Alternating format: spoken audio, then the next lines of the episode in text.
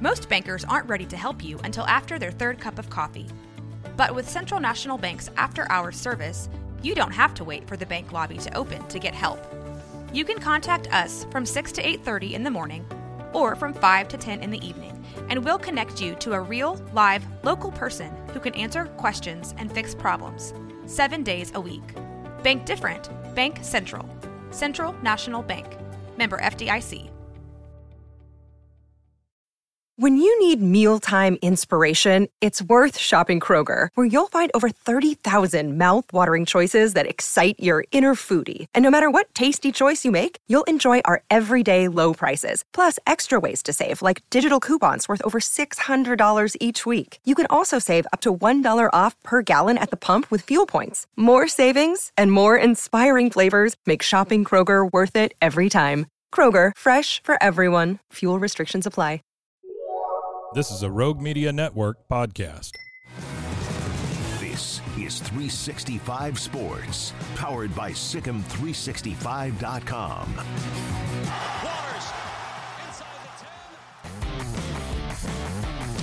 Well, we discussed some of the uh, thank you again to BYU and what they did. West Virginia, Texas found a way to get through Wyoming, but there were some like, what in the world? And one of those was Oklahoma State against Southern Al- South Alabama. Jacob Unruh joins us for the Oklahoman on 365 Sports. Jacob, thank you very much for your time. What is the mood in Stillwater, Oklahoma? uh, it depends on who you ask what the mood is around here. Um, you know, if you ask the fans, it's uh, the sky is falling on the program and it's panic and gnashing of teeth and whatever you want to say. Um, you know, Mike Gundy today though said that you know when when he was asked, that, you know, there's obviously minor problems that could be fixed, but can you fix the major problems? And he said there are no major problems. So um, after looking at film and stuff, it feels like everything is correctable. And so um, it really depends on who you ask, but it was a very bad loss on Saturday, and especially the way that it happened. And so I think the mood around the program this week is going to be very serious, very businesslike, like it already is, but I think it's going to be more so this week, They're more focused on fixing everything they possibly can because they've got an Iowa State team that offensively has struggled, but still pretty good defensively coming this week. And it could be a defensive slugfest, rock fight, whatever you want to call it this week that, that I think OSU knows they have to win. Uh, I, when you say that, I almost see the Spider-Man meme of him and Dabo Swinney kind of pointing at each other uh, right now. But Jacob and they like – none of the three quarterbacks are are really setting the world on fire, and they were not in that game at all this weekend. So um, there's, I mean, I know he's got to be optimistic, and he can't just go out there and be like, "Listen, we stink. We should give up football. I give up. I'm going to go move to the desert." But I mean, it it there's uphill climb for the rest of the year, right? Yeah, you know, I mean, I think you know, as, as people want to point to the quarterback, you know, playing three quarterbacks as the issue, and really the biggest issue is their offensive line has just not been any good. And they made changes to it, this, the scheme this offseason. They're very high on it coming the season. Gundy they still says he feels like the offensive line better than it was last year. But the offensive line still has struggled massively, and it didn't give any ability to run the you know run the ball last week. It didn't give any protection to the quarterback. They couldn't get anything going, and that's the biggest issue right now. That's the most concerning issue to me. Besides quarterback couple spots down the list on that. They've got to figure out the offensive line. Doesn't matter who the quarterback is if if, if there's no protection. Um, and so that makes it an uphill battle because I'm not 100% sure that's a fixable thing, especially in a short amount of time like this week. Um, to get that figured out. And so that's what's going to make it such a tough battle. Jacob, what was that just atmosphere like in Stillwater as that was unfolding? Because I, I saw the score come across and I was like, what? I mean, just mm-hmm. it's one thing to, to lose, but to lose 33 to 7. And I know there was, you know, apparently a good crowd there and all that. A Gundy commented on that in the post game. And and so just what was what was that like to watch it unfold live and in person from uh, the Oklahoma State point of view? Um, you know, I think they were very frustrated because you know, when, after Alan Bowman threw his interception and he came out for his fourth series as planned, they booed him really heavily. Fans booed him really heavily. Um, and then when Gunnar Gundy came in, it was almost a standing ovation. Um, so the fans were, were really into the game. They hung around for a while, but you could tell they started getting really frustrated. There was a lot of booing throughout the night. for various reasons. Um, you know, I think they were just kind of set up with the offense not being able to do anything, and um, it was very frustrating to watch. And so, you know, I'll be interested to see if they can, you know, recover this weekend, and then they got a bye week, and then you know, home game on Friday night against Kansas State will be really massive. So, um, but this was pretty disheartening for a lot of fans.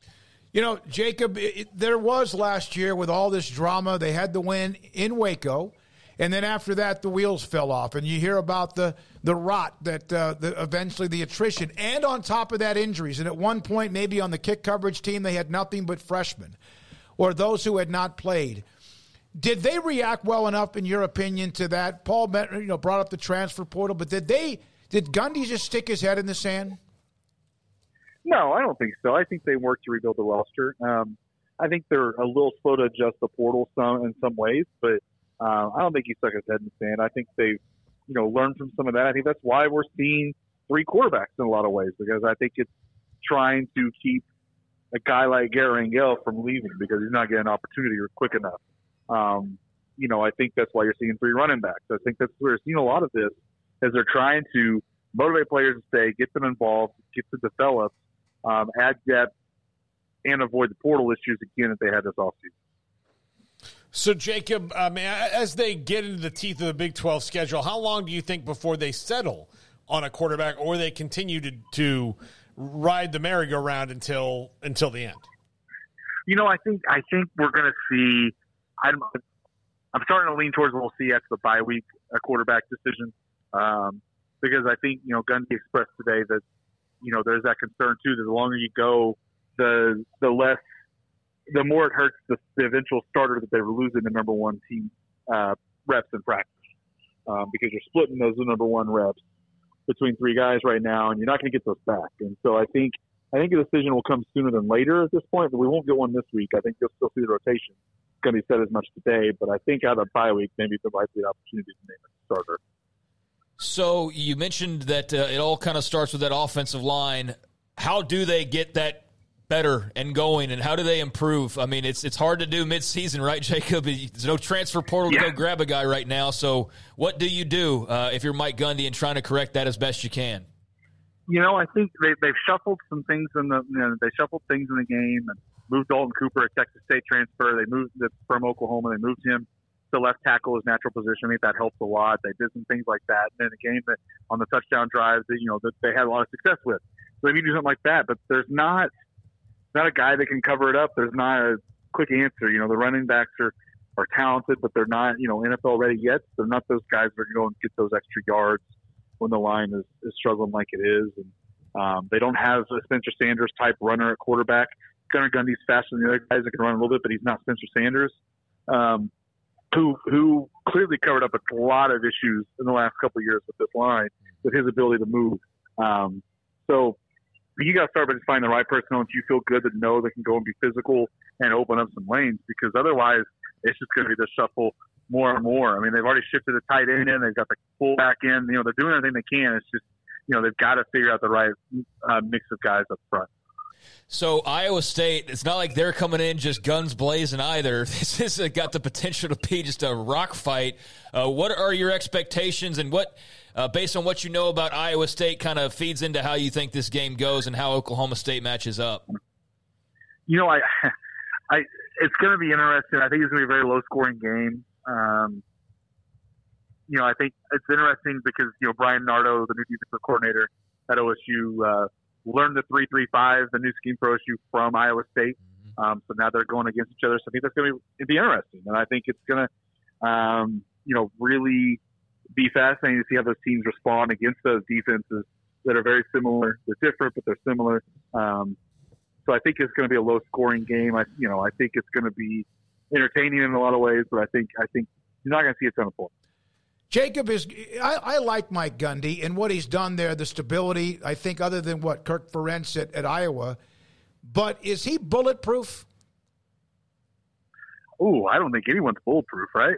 Um, you know, he's got the contract that, that keeps rolling over, um, but I don't think he's bulletproof. I think, uh, you know, I think if things continue, you know, if they had another four year like they did last year and builds up, not saying this year, but they keep building up for a couple more years, and I, and there's no way he's bulletproof. Um, you know, so I, I, I, I, I don't think anyone's bulletproof, and I, I especially don't think Mike Gundy's bulletproof. Jacob Unruh, the Oklahoman on Oklahoma State after the uh, shocking and also lopsided loss to South Alabama. Jacob, uh, I, I don't like to be all negative, Nelly, and I know that's easy to do right now. And hey, we same thing here in Waco with the start that uh, Baylor's off to. But what have been some of the bright spots that you at least can kind of uh, glean from the, the disappointment and, and focus in on moving forward here? You know, I actually think the defense is pretty good. I think that's a good early bright spot for them. I think the defense is taking a lot of good steps forward. They're tackling better than they had some issues in that early. They fixed that for the most part. Um, they got gashed a little bit this last week, um, but I like what they're going in a lot of direction. You know, Collin Oliver is turning into a monster at linebacker. I think that's been huge for them, uh, especially the last two weeks. He was kind of held in check that first week on purpose, kind of don't show a lot of stuff. In the last two weeks, he's really started to open things up with him and, and get things going. And so that's the bright spot. The secondary's been pretty good overall. I think, um, you know, I think the receivers have been good too for the most part. Um, you know, I, I like what I've seen out of De'Zhaun Stribling, who's who's been a guy that has been a very big playmaker coming from Washington State. And you know, he got hurt this last week, and so I think that hurt passing game a little bit too. But I really like what I've seen from him as a playmaker. And uh, Jaden Bray had a big drop, but I think he's really coming along. And, um, they just got to find ways to get guys like Ollie Gordon and Brennan Presley more involved because those guys are really electrifying players for them when they have the ball in their hands. So they, they struggle to get those guys involved, and I think get those, there's another bright spot. Jacob, thanks for jumping on with us when you did. Have a great week. and Good luck moving forward. We'll talk to you again down the road.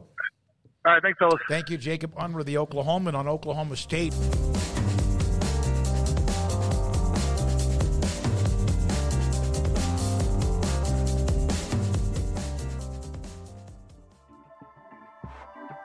This has been a Rogue Media Network production.